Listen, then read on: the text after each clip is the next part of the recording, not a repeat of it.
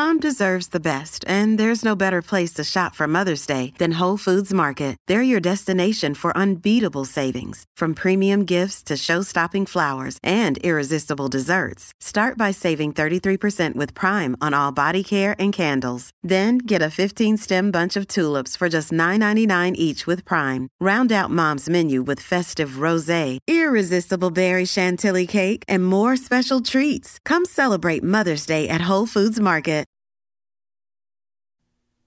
In 2004, director Martin Scorsese and star Leonardo DiCaprio gave the world an epic film centered on an intimate portrait of mental illness.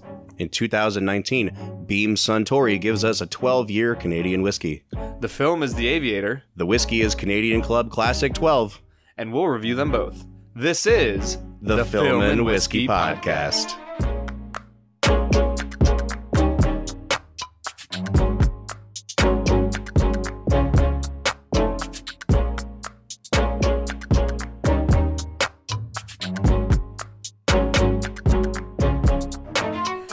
Welcome to the Film and Whiskey Podcast, where each week we review a classic movie and a glass of whiskey. I'm Bob Book, I'm Brad G, and this week we're looking at the 2004 film The Aviator. Bradley, Robert.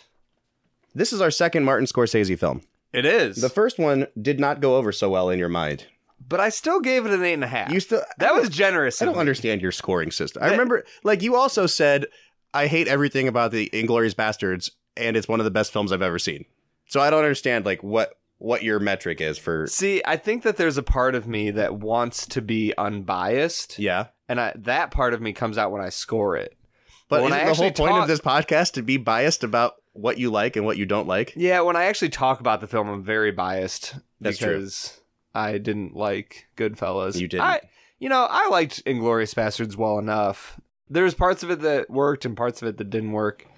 So it is what it is. Well, good thing that we've moved on. I, I will never move on from your score on Goodfellas, but we're moving on to The Aviator, Martin Scorsese's 2004 magnum opus about mental illness. See, magnum opus, I think, is a great use of words. I think this is this is his unsung masterpiece. I completely agree, and we're kind of already giving away what we think about it, but I don't think people have focused enough attention on this movie in Scorsese's catalog.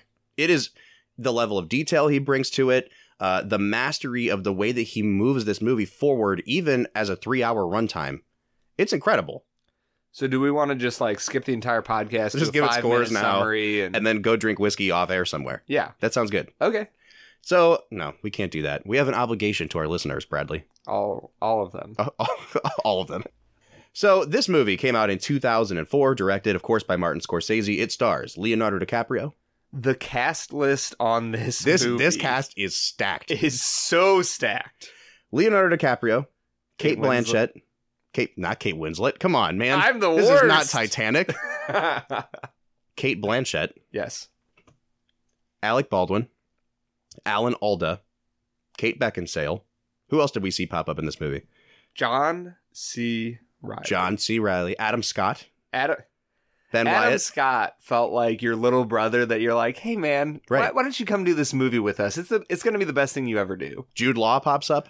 Ju- okay, Gwen Stefani's in it for some reason. there's one point where Adam Scott is sitting between Leonardo DiCaprio and Jude Law.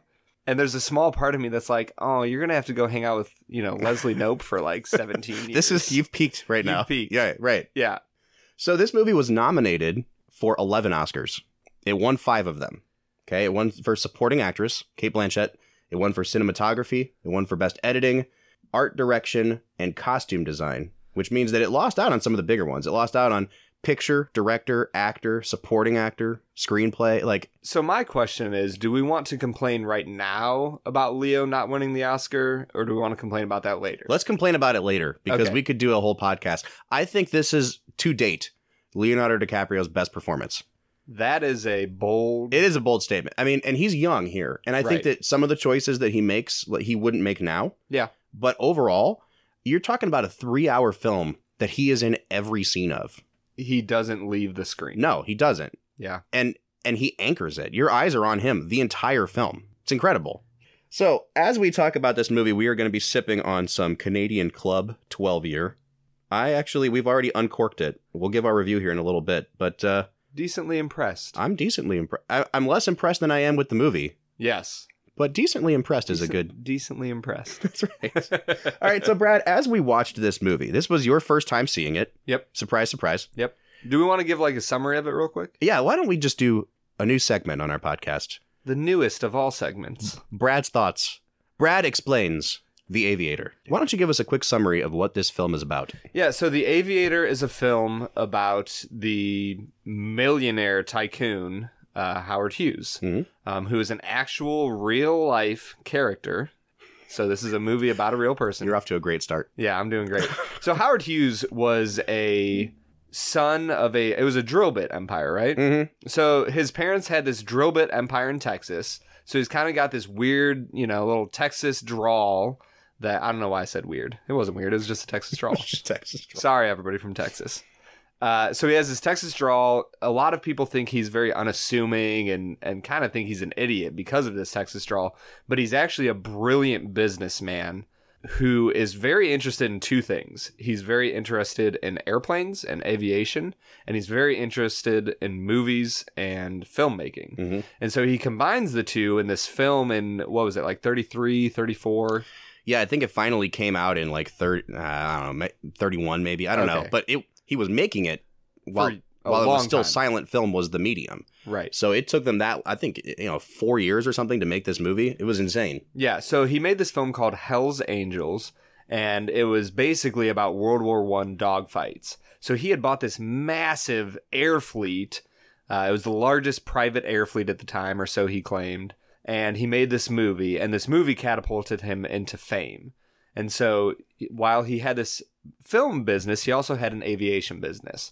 And so as he, the movie progresses, you see him grow his film fame as well as his aviation fame. He takes on military contracts, and it's all about him dealing with those things while also dealing with debilitating OCD, which is a mental illness that causes you to. I I mean, he just is so focused and so anal about everything that Yeah. it, it truly drives him into madness. It really does. And so the movie is about him trying to balance this madness that's within him while being a multimillionaire tycoon Right. who's trying to shoot movies and it, it's it's fascinating. Yeah, and one of the things that I noticed on this watch is that there's really no fat on this movie. Like it's three hours long, and yet every scene is somehow related to his disorder. There's nothing extraneous. There's really not. Like even the things that don't directly deal with his OCD, you see how everything in his life builds to him sort of having these large breakdowns that he has. So, Right. you know, whether he's going to visit his girlfriend Katharine Hepburn's parents and the way that that scene is edited where they're just berating him and and it's a barrage of questions that he's getting. You see how things like build up at a rapid pace that leads to these outbursts and breakdowns that he has and everything in this movie points towards those moments. Yeah, I that actually was probably one of my favorite scenes of the movie Mm. was when he's with Katharine Hepburn's family Yeah. and he sees a different side of Katharine Hepburn. And like to me, that was one of the most relatable parts of the movie. Because how often have we, you know, been dating a girl or whoever you're dating? How often have we been dating a girl? It's been a while now. but like you go you go and meet the parents. Yeah. And you meet the brothers and the sisters and the aunts and the uncles and you know, it's your first Christmas with the extended family and and you're meeting them all and you start to realize you're like, man, some of these people aren't great. No, I'm not a big fan. And and you know, I don't pretend to be a counselor. That's not what my area of expertise is. But I have always been fascinated by family systems theory. Yes. people fall into roles in their family, and that's so brilliantly portrayed in Katharine Hepburn, this independent, driven person, and how she falls into this role of being Katie in her family. Fascinating scene. But we'll get into those scenes in a minute. Let's Yes. let's give some background information on this movie. This was Martin Scorsese and Leonardo DiCaprio's second collaboration after 2002's Gangs of New York. I've actually never seen Gangs of New Really? York. Really? Huh. It's what it's one that's always been on my uh, radar. I want to watch it, Yeah. but I've never gotten around to it. I'm I'm just waiting for the day when I mention a movie and you're like, "Oh yeah, I've seen that one." See, the thing is, I've actually seen a lot of movies. Okay, Brad. just not the ones that you talk about. That's true. I just happen to only always dance around the ones you've seen. yeah.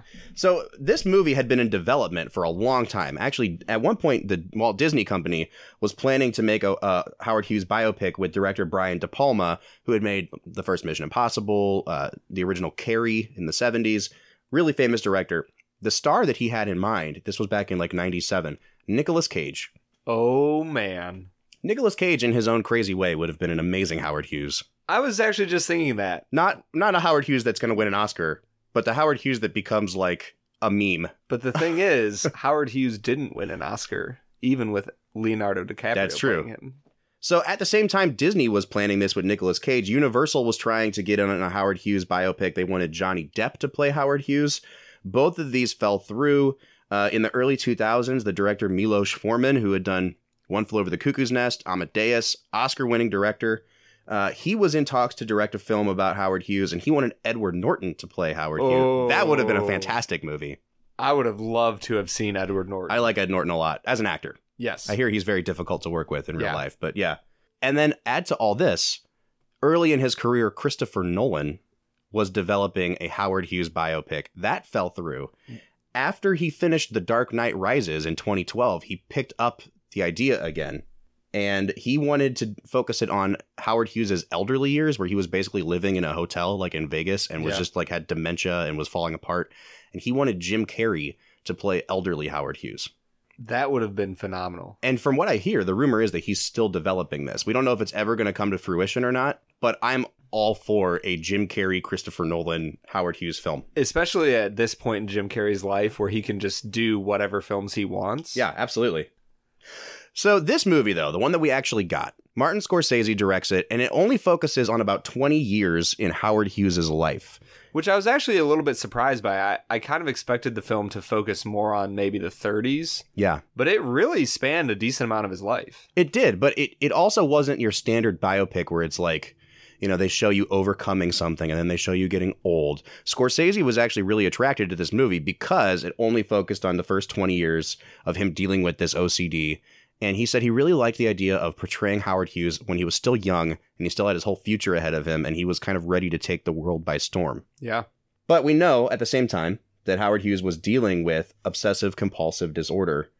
And the way that they have visually decided to portray OCD in this film, really, I mean, you know, we throw OCD around as kind of a joke in our society, like, oh, I'm I'm OCD about cleaning my house. No, you're not. Obsessive compulsive disorder is debilitating. Yes. And what did you think about the way that Scorsese tried to frame it visually? Did you pick up on things that he was trying to do that kind of tipped off when Howard was having a spell of OCD?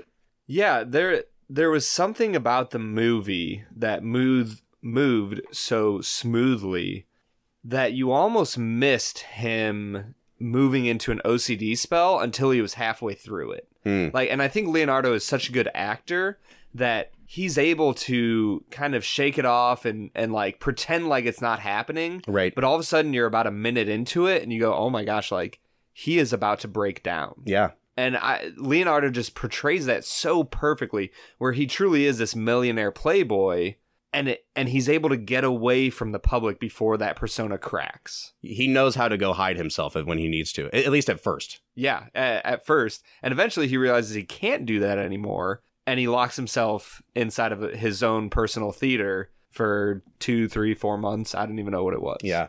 So DiCaprio and Scorsese did a lot of research in terms of how people, real people with OCD, dealt with this issue. And so DiCaprio went to, I think, UCLA. He spoke to one of the leading experts on OCD, and then he met with people with the disorder. And he really focused on how some of them, when he was talking to them, they had this compulsive need to wash their hands multiple times a day.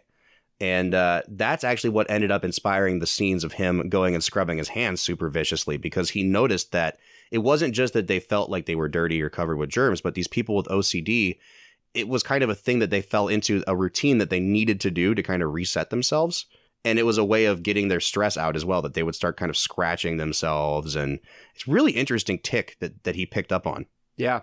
There's something about the bathroom scenes that kind of give clarity to the movie where where the the movie is fast paced in its own right. Yeah. He really moves through things quickly, but there's enough bathroom scenes that all of a sudden you're in the bathroom again and nothing else is going on. Yeah. You're not distracted by other people, by all the glitz and glamour of the 20s and and he's just washing his hands and he's stuck. But even in those moments, that's where Thelma Schoonmaker's editing comes in and is just um, incredible because he's washing his hands and they cut to like the towel sitting there and they cut back to him and then there's like a jump cut to him throwing the towel and it's so fastly paced that you don't you don't quite notice it at first, but it is stress inducing as a viewer to Yeah. watch Howard get into this mindset that he's in.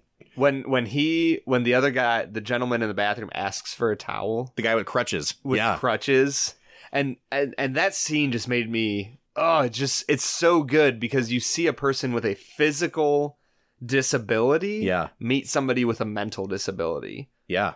and both are frustrated with themselves. You know, I'm sure that the guy with crutches doesn't want to be asking another man, "Could you hand me that towel?" Right. You know, so he's probably frustrated with himself, and then I assure you that Leonardo DiCaprio, Howard Hughes, is frustrated with himself for not being able to hand it. You Right. can see the emotion pour off of Leonardo's face as he's just like, I-, I want to hand this man a towel. I know that I should hand this man a towel, but if I do, my- I might die. Yeah. And Like- then that's it really is a matter of life and death when you're when you're facing this disorder.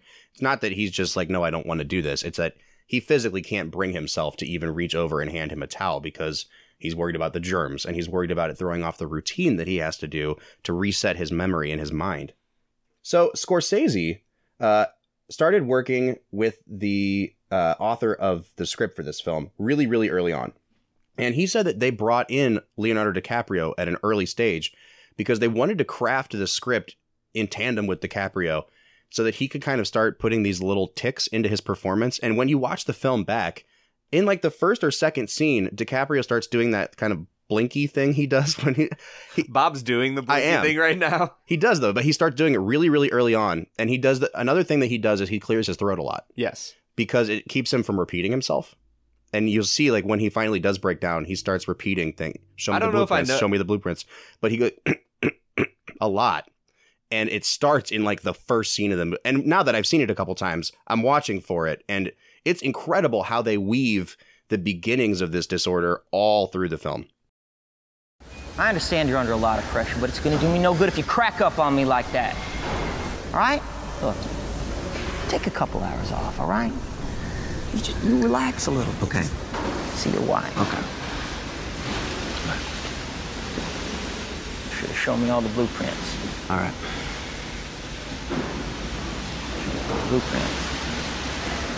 Yeah, blueprints. I'm serious now.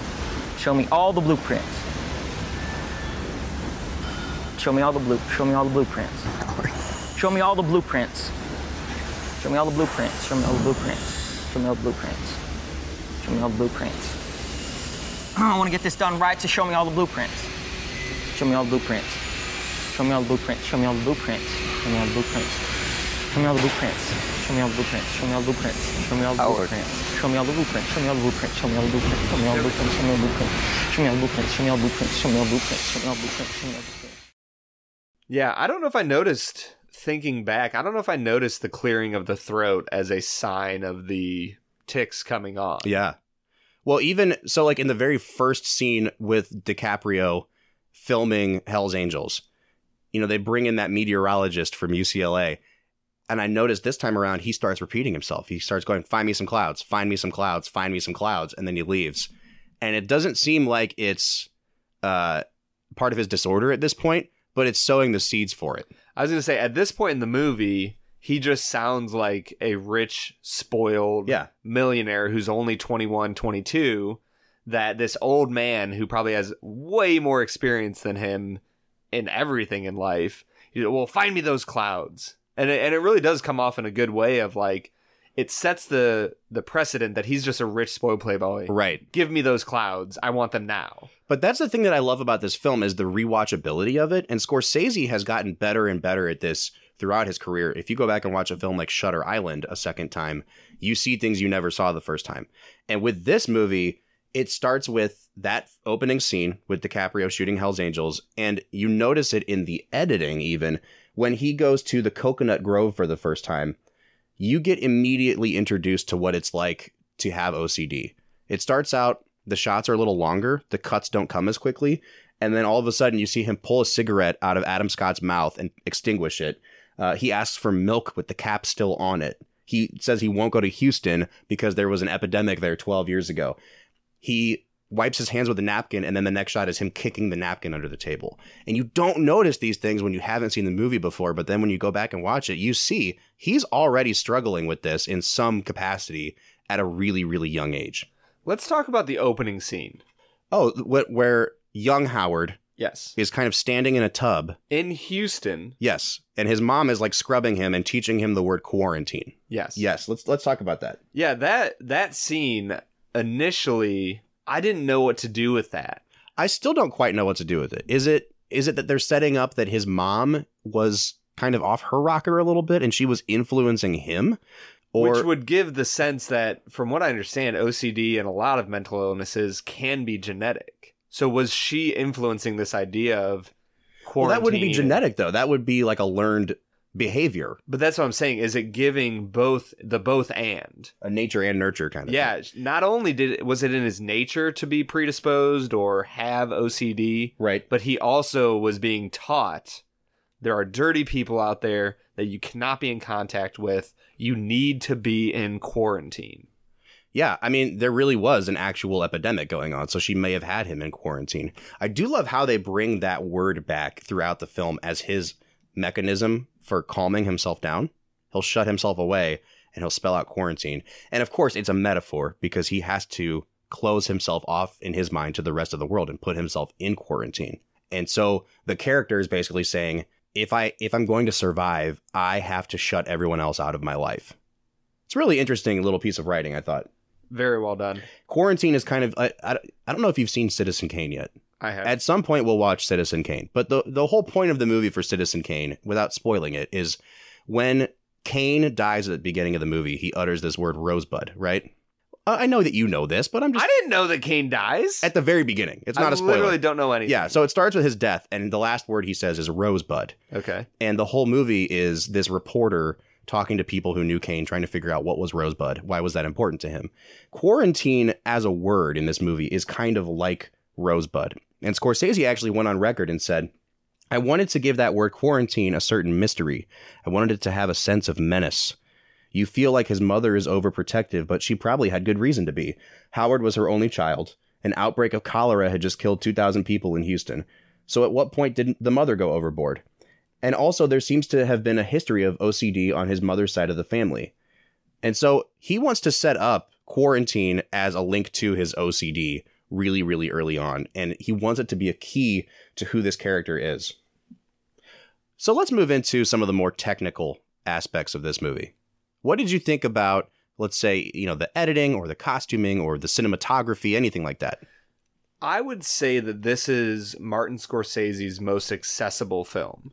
For sure. And granted, I say that only having seen maybe four now, Uh huh. which he's directed a lot of films. Uh, but for me, this film was accessible because it has all of his traditional quick cuts, Yep. and yet within those quick cuts, you're really just getting a long, meandering look at the life of Howard Hughes Sure. over a 20-ish year span. And so I look at that and I you see all of Martin Scorsese's elements in the movie hmm and yet there's a strong story that ties it all together.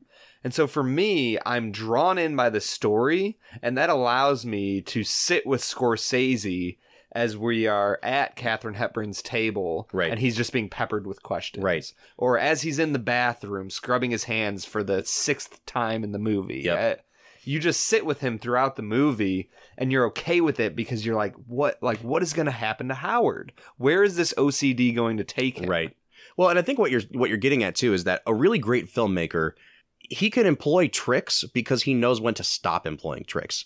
And he's willing to just sit the camera down at a dinner table and let you see people behaving.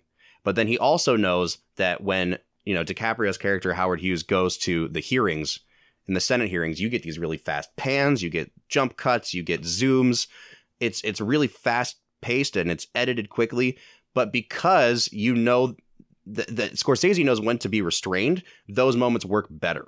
Yeah, and In relation to Goodfellas, Yeah. seeing this is another Scorsese film, the reason I struggled with Goodfellas and all of the tricks that he employs is because I didn't feel connected to the characters. I just didn't care about them as much. I didn't care about their outcome. Their story wasn't really being told. Yeah. It just felt more like a general picture of life. Right. Whereas this movie, I think, connects to Howard very early from him being a child in the bathtub with his mom scrubbing him, to him struggling to get this movie made, to moving through his struggle with OCD and the, the women that he loves and all these things.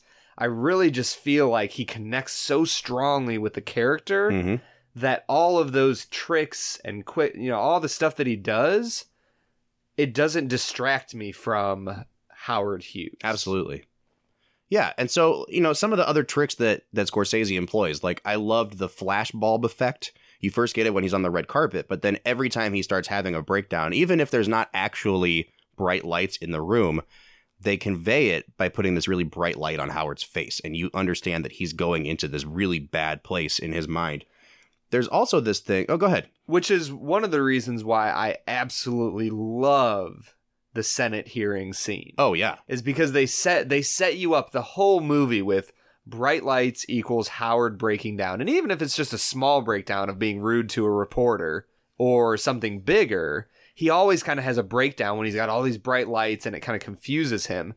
And whether or not it was purposeful that Alan Alda's character had the bright lights, you know, the spotlights put on him at Yeah. the Senate hearing, those lights hit him and you see him retracting into himself. yep, And so the emotional payoff of him being able to fight off those demons and deliver an perfect performance in front of Senate yeah. is such a great emotional Yeah. payoff. They did this one thing that I really wanted to point out where it happens a couple times in the movie. It usually happens when Howard's like looking in a mirror. They fade the whole background out and then it's just a, like Howard and blackness around him. And being a movie musical nerd, there's a director Martin uh, Morton Da- DaCosta.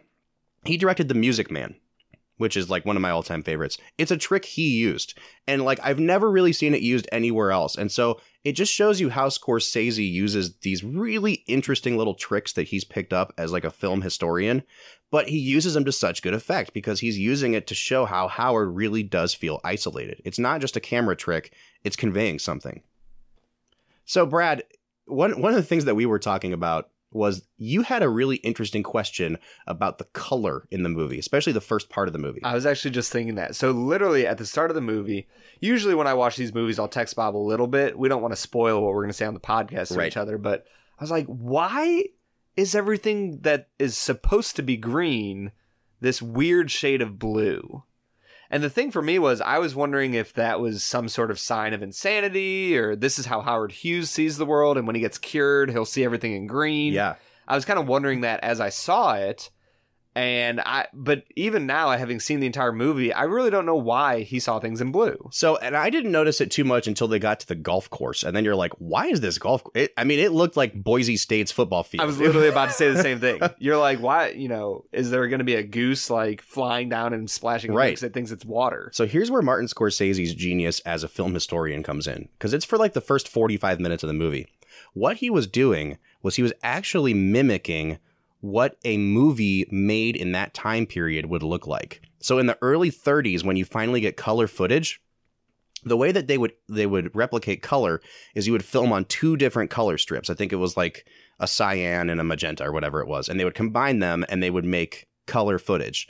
The problem is with only two two frames of reference, two colors being recorded, You can only make so many. Colors. the range of colors wasn't wasn't that great. So he was replicating that look in the early 30s. And then when you hit a certain point, I don't remember where it is. I think it's after Howard's crash into the beet field.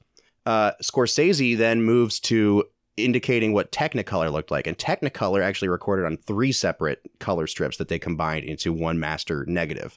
And so the color scheme kind of grows and you can replicate more colors. But he was doing it just because he loves movies that much and he was trying to show this is the kind of footage Howard Hughes would have been working with at the time.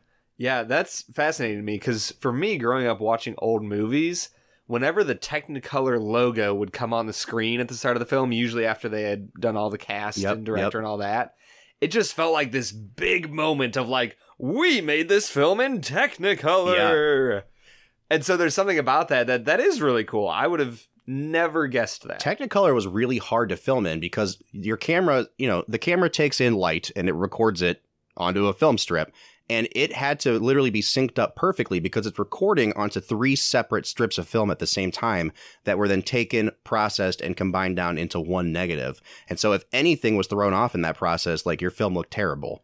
and there's something about that that it's so easy for us here in 2019 to just assume that things are done so easily. And Right. there's something brilliant about Howard Hughes that he wasn't just an aviator or a filmmaker, he was the definition of an innovator. Right. And so, even just looking at the process through which film was made, like you see the innovation of Martin Scorsese saying, I'm going to imitate this old style of filmmaking. Yep. And transition into, you know, the Technicolor where you actually got greens. Yeah. And it represents more closely to what reality is all about. Because that's what film is all about in a certain way, is representing reality and telling a story that we can, you know, uh, relate to and understand. So, so it's just really cool to me that Scorsese is able to capture that innovation Yeah. in the movie that you also see in Howard Hughes and the way he made airplanes and movies at the time. Absolutely. Well, Brad, we have been sipping on this whiskey for a good solid half hour now. Let's give it a chat. Why don't we tell the people what we think of it?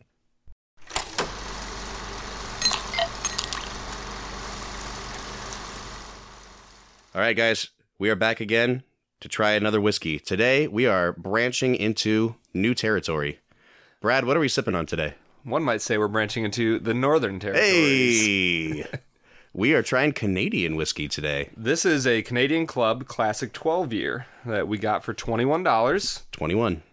So the reason that, that you can get a 12 year whiskey for $21 is I think the the whiskey community kind of frowns on Canadian whiskey because usually it's a blend of other people's whiskeys that they just kind of age in Canada. Huh.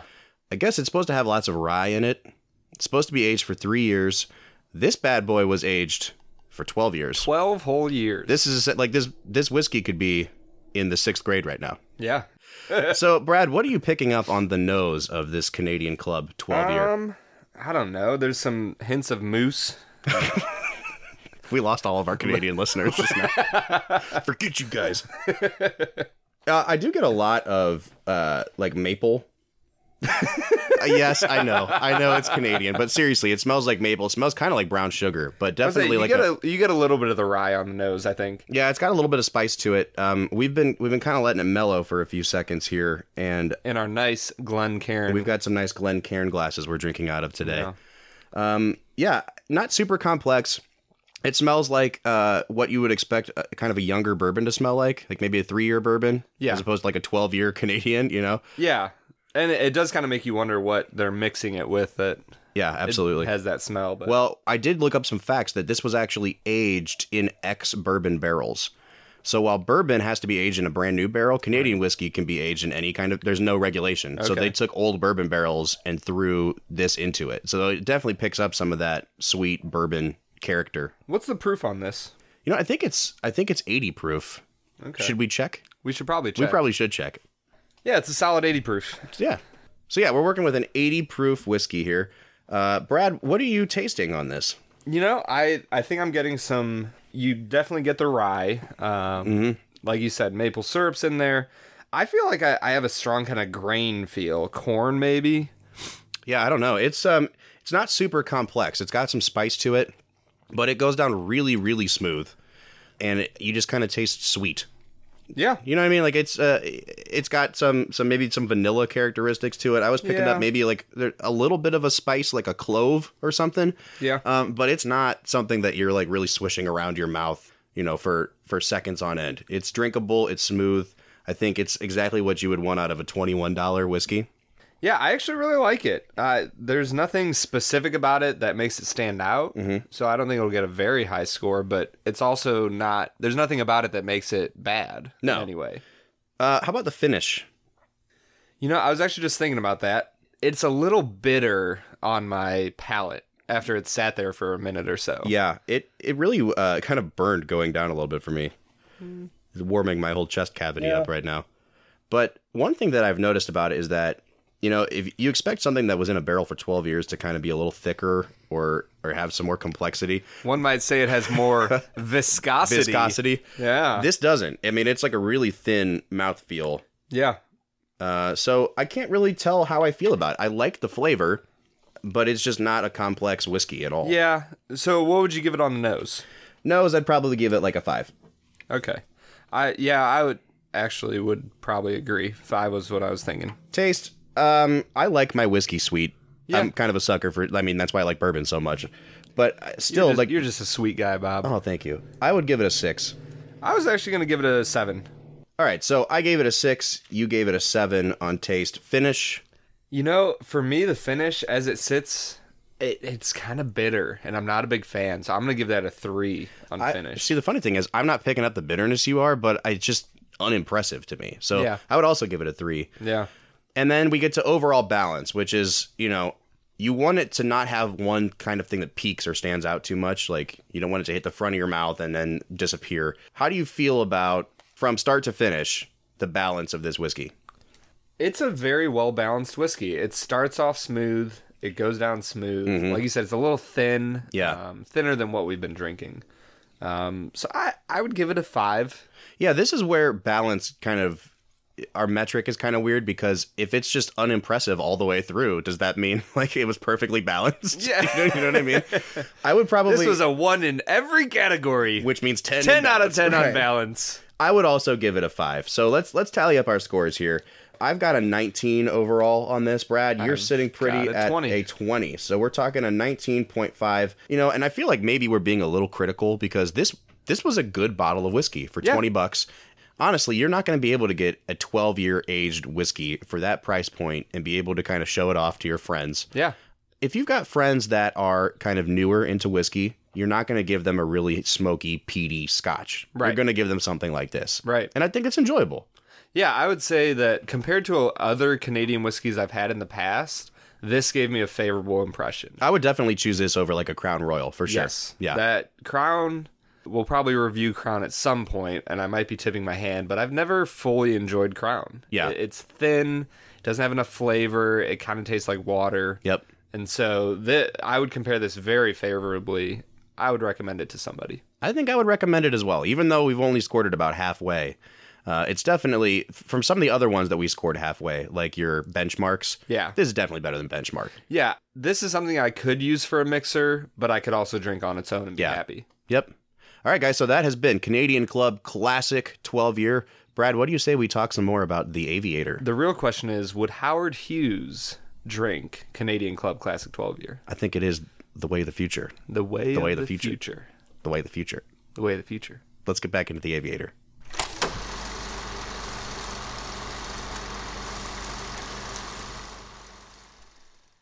All right, so that was Canadian Club 12 year. We are continuing to sip on it. We will be extra toasty by the end of this episode, Extra toasty, eh?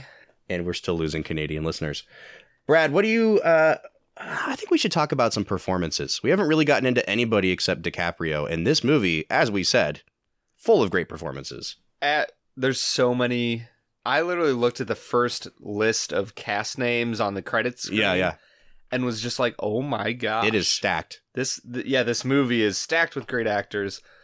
Let's talk about I think we should talk about Cate Blanchett. Cate Blanchett. she won the Oscar. Like Deservedly so. you can't ignore her. Like, have you seen anything with Katharine Hepburn in it before? yes. Okay, so you're familiar with was oh, Mc- all right, Yeah. the John Wayne film. or was that Maureen O'Hara? Yeah, I think that was Maureen O'Hara. Okay, then. so you've never seen Katharine Hepburn? Uh. Are you familiar with her? Was Maureen O'Hara also the one? Uh, what was the Irish film with The, the Quiet Man. That was Maureen The O'Hara. Yeah. See, I'm just. All right, I'm so Brad- Maureen O'Hara. Brad thinks she deserved the Oscar for playing Katharine Hepburn, but doesn't know what Katharine Hepburn. Was. I will. I will vouch for Cate Blanchett and say her Katharine Hepburn was incredible. And what I loved about it is that it wasn't. It wasn't just an impersonation. She played her as a real person. She wasn't playing her as what she looked like on the screen. She really embodied that character. And they give her more emotional range than almost anybody else in the film. You see her cry, you see her get hurt. I do know for a fact that you were not a fan of the scene where she broke up with Howard. Not at all. Fill me in on that a little bit. So when she came in and broke up with Howard, and this might be just because the filmmaking, we were watching the movie from Howard's point of view. Yeah. So you see things, uh, you see, you are sympathetic towards him. But she comes in and is just like, "Hey there, Shunny, I, I've fallen in love with another man. She and there's nothing you can do about it. Be mature." Was he was he dating Edward G. Robinson? Pretty much. see? break up with you, see?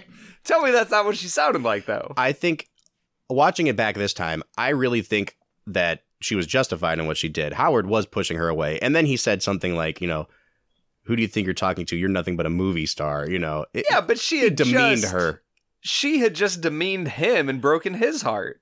So for I'm not excusing him being a jerk, Yeah, but she had just broken his heart. yeah, but I do think that when she she gave him the call to be mature, she at least tried to be forthcoming and say, "Listen, like this has clearly not been working for a while. You've been pushing me away. I'm I'm in love with somebody else." And then he resorts to insulting her essentially. Don't be unkind. You you uh you wanna you wanna go? Huh? Go on. Uh, actresses are cheap in this town, darling. I got a lot of money. Howard, please. This is beneath you. No, no, this this is exactly me. You come in here out of the blue and telling me you're leaving me just like that, and you have the nerve to expect graciousness? I expect a little maturity. I expect you to face the situation like an adult who. Don't talk down to me. Don't you ever talk down to me. You are a movie star. Nothing more. So I don't know. I was on Team Katharine in that moment. I, that moment just killed me a little bit because she the big thing for me was I I as soon as she said that I flashed back to the moment where she told him like Howard don't worry I am on your team I'm on your side I'm for you you're safe with me hmm. Yeah, and then she came in and said and breaks his heart. I get that. I'm in love with another man Well, and, That and as we all know, uh, you know, Katharine Hepburn had a decades long affair with Spencer Tracy. They were one of the most famous Hollywood couples of all time. Spencer Tracy was married, a good Catholic. But what I loved about what they said with Howard too was that even after Katie, Katharine Hepburn, breaks his heart, he always loves her. And it's clear throughout the film that she w- she was the love of his life. And you know, she comes back after Howard has had his breakdown and has secluded himself in his screening room. And through the door, she's saying, I came to thank you for buying up all those pictures that the press took, you know, the paparazzi basically took of me and Spencer Tracy. So he was continuing to look out for her even after they broke up. And I, I really loved how they portrayed that love story. You know, it wasn't a romantic, it didn't have a happy ending, but that's what it means to love somebody. He does always look out for her and she never repays him ah, I don't think And. She comes the to visit worst. him when he's at his lowest point, dude. yeah to say hey thanks for coming up my No, love that was affair a that was a pretext for going to. He clearly needed help. She came to try to help him. who actually helped him was Ava Gardner Ava, well, I don't know. Ava Gardner was kind of a jerk too. She, she was kind love of what you've done with the place when he's got it all like strung up with tape, and he's like, "You're in the germ-free zone." Yeah, but I think there's a part of that. I think that there was something healthy about that for her not to act surprised, for her to For just, sure. like yeah, to, to like, be witty and sarcastic. It definitely helped him out. One of the things I noticed in that sequence where Ava Gardner comes over to Howard's house to help him get ready mentally and physically for these Senate hearings, they do these really cool insert shots where you you finally get a sense of how bad Howard has digressed. Like she's helping him shave, and then they they put the camera in the sink and you see all the gross water with his facial hair and he you you get this sense of like I understand why he doesn't want to touch that, why he thinks everything is laden with germs. Yeah, I will say the Ava Gardner scenes. I couldn't figure out why Ava Gardner was helping him. That was probably one of the few parts of the movie that I thought Scorsese didn't explain super hmm. well. Was why did Ava Gardner like him? Was it just the fact that he was a millionaire and had lots of money? What, like, I don't know. what drew her to him that It- she was the one he called? I mean, the implication was that they both liked their independence because she seemed to be fine with him kind of screwing around on her too, and she was doing the same thing to him. So I don't know if it was just kind of like a mutual. They used each other, but they they still cared for each other. They didn't they didn't love each other. Genuine friends with Friends, I genuine think- benefits? Yeah, I guess so. They definitely had genuine benefits.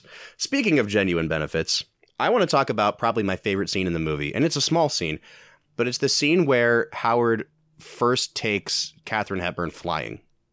If we actually had a sponsor for this podcast, That would have been that was like a perfect segue. Speaking of genu- genuine benefits, I want to talk to you about Clorox Zero wipes. zero zero percent financing on. All right. No, but the the scene where he takes Katharine Hepburn flying for the first time. Yeah. Because you really get everything that you need from this movie is in that scene. You get his love for aviation. He's teaching her what it's like to, you know, to feel the vibration through the steering wheel. And it, it gets very sensual because he's talking about use your fingertips, you know, things like that. But then you also, eh, seriously, you also see that he's wrapped the steering wheel in cellophane because he doesn't want to get dirty. But then he has this beautiful moment of sharing that wheel with her and not caring what her, what's on her hands. And then he gives her a sip out of his bottle of milk. Like it it demonstrates the level of trust Howard has in Katharine Hepburn that he never shares with anyone the rest of the movie. because she breaks his heart. He breaks his- what was your favorite scene in the movie, Brad? uh, my favorite scene in the movie was probably the Senate hearing. That whole sequence. The, the Yeah. Senate hearing into honestly from the Senate hearing to the end. I know that that's multiple scenes, Right. but there's something about from the Senate hearing on that you get the emotional payoff that you need from him just, you know, devolving into Mhm. this OCD mess, peeing in milk bottles lined up against the wall of his thing. Yeah. To me, that was the grossest thing. Oh, for sure. When there's like 200 milk bottles Yeah. full of his own urine. And that was like, what a great pull back from the camera to just you just see ro- and it it doesn't exist in a real space. There's never going to be a room that big to hold that many milk bottles, but But It- if there was, Howard Hughes would own that room. yeah, and he would have filled it with pee. Yeah. There was something that was one of the first times. So obviously, film can only hit us in two senses, right? The things you see and the things you hear. Hmm, sure. That scene, I could almost smell how bad that room smelled. Oh yeah. As you see the bottles fill up, Yep. you just and and partially that might be because I've worked in hospitals before and I've smelt a lot of really bad things. Sure. But I could almost smell how bad that room smelled. Yeah. And that like I don't know why, but that was a moment for me where I was just like, "Oh, Scorsese, Yeah. what are you He, doing?" he me?" really Like, went there, man, didn't Yeah, it was horrible. But for me, the scenes, the emotional payoff of him dealing with the bright lights and all of the people watching him and the massive crowd that he can't control. Yeah. Which is the the the essence of OCD is I have to control everything. Yeah.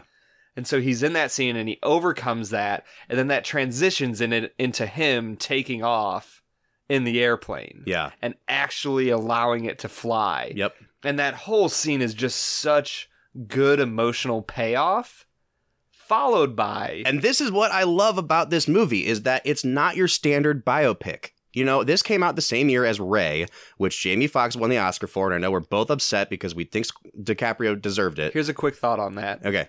Katharine Hepburn won Best Supporting Actress. Yes.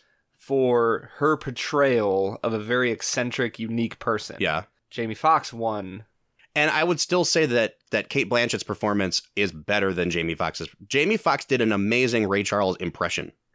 I don't think Cate Blanchett was doing an impression. You know what I mean? Like she had Yeah. the voice, but she lived in that character. Yeah. Anyway, all that to say, if you watch Ray, it is your standard lifetime it ends with him at this triumphant moment where the state of Georgia says we're going to bring on uh Georgia on my mind is our state song and it's Ray Charles up up on the podium looking so happy and then it fades out and you get this great emotional send off. Scorsese's not going to allow us to do that. You know, you get the payoff of the Senate hearings. He finally has his little victory over the government and over Juan Trippe, and then and then you get the payoff of the plane flying. But then Scorsese reminds us this is not where the story ends with Howard Hughes. He It's still he has a has- very sad end to his life, and he's like you said, he's he's still dealing with this. Yeah. What did you think of the ending? the ending was so good for me and i know that i feel like a lot of people would take it as a dark ending that well yeah he had these great moments but he's still addicted or not addicted he still has ocd Mhm. and he's still going to struggle with it and his life is still going to suck for me i was almost encouraged by the ending to me it felt like a hopeful ending because the largest part of his falling into ocd is that he didn't have anybody to help him with it Yeah, because Katharine left Hepburn him. broke his heart. Right, Yeah. right. And so, but the cool thing here was you saw the two people in his life, John C. Reilly and Adam. No, not Adam Scott. His main engineer that helps him build O-. Odie, I think his name was. Yeah, Yeah, Odie. who was great by the way, unsung hero of the film. So many great performances by third level actors. Absolutely. in the movie. But you saw John C. Reilly and his main engineer Odie take him to the bathroom, kind of shelter him from the storm that would ensue if he was found out. Mhm. And say, hey, we're gonna find him help. We're gonna get a doctor. So to me, it was almost a hopeful ending of like, yes, this is reality. OCD doesn't just go away when you beat the government Hmm. or fly your airplane. He still is going to struggle with it, but maybe he has a team around him that's starting to see that for what it is and they want to help him through it. I think that's a really optimistic way of reading the ending. I didn't read it that way. I saw it as when he's having his breakdowns and he's always repeating, you know, the way of the future, the way of the future. The last shot of the movie is him in the mirror, and he's not really repeating it compulsively. He's he's repeating it with these like really emotional pauses in between, and he's like telling himself the way of the future. To me, it it said that he always had his eye on the horizon. He was always looking to like what he could innovate, what he could do new. And instead of building these amazing planes and changing the course of history, his future is being stuck in this rut and it's always going to continue to repeat itself. That's how I read the ending. So I did see it more as kind of a tragic ending than you did. But that's the beauty of what Scorsese's doing is he leaves it open to interpretation. That's really depressing, Bob. It is super depressing, but, but it was good. Way to make all of our listeners really sad. Well, you know, I do what I can. Yeah. Brad, any final thoughts on The Aviator? 10 out of 10. 10 out of 10. Wow. My absolute first. And, and the thing for me is, I'm very, man, I don't want to give 10s out of 10. Yeah, yeah. I really genuinely don't. Nine and a half is usually the highest I would go. This movie was so good. it's a good movie. like Leonardo and Cate Blanchett's performances were, t- I, I mean, over the top phenomenal. Yeah. Scorsese, his use of filmography, his use of the cuts that he uses, I, just brilliant. The music, we didn't even talk about the music in the movie. No. The music helps the movie flow so smoothly from scene to scene. I this is phenomenal. 10 out of 10. I absolutely loved it. I'd give it oh, I don't know if I want to give it a 9 or a 9.5. It's it's A better 9.3333 repeating. if you've seen The Aviator. I encourage you to go back and watch it again and look at it as the masterpiece that it is because it is Scorsese's unsung masterpiece. It should be ranked up there, in my opinion, with Goodfellas, with Taxi Driver, with Raging Bull, with The Departed. It is phenomenal. And because of that, I'm going to go out and say, you know what? 9.5. Yeah. 9.5 for me, 10 for Brad. But what do you think? Let us know your thoughts. Hop on Twitter, tweet at us at Film Whiskey, or you know what you can do? You can give us a call and we will throw your voice on the air with the sultry sounds of our own. Ooh. Give us a call at 216 800 5923. Once again, that's 216 800 5923. We will be back next week reviewing the 1959 Billy Wilder classic, Some Like It Hot. For the Film and Whiskey podcast, I'm Bob Book. I'm Brad G. We'll see you next time.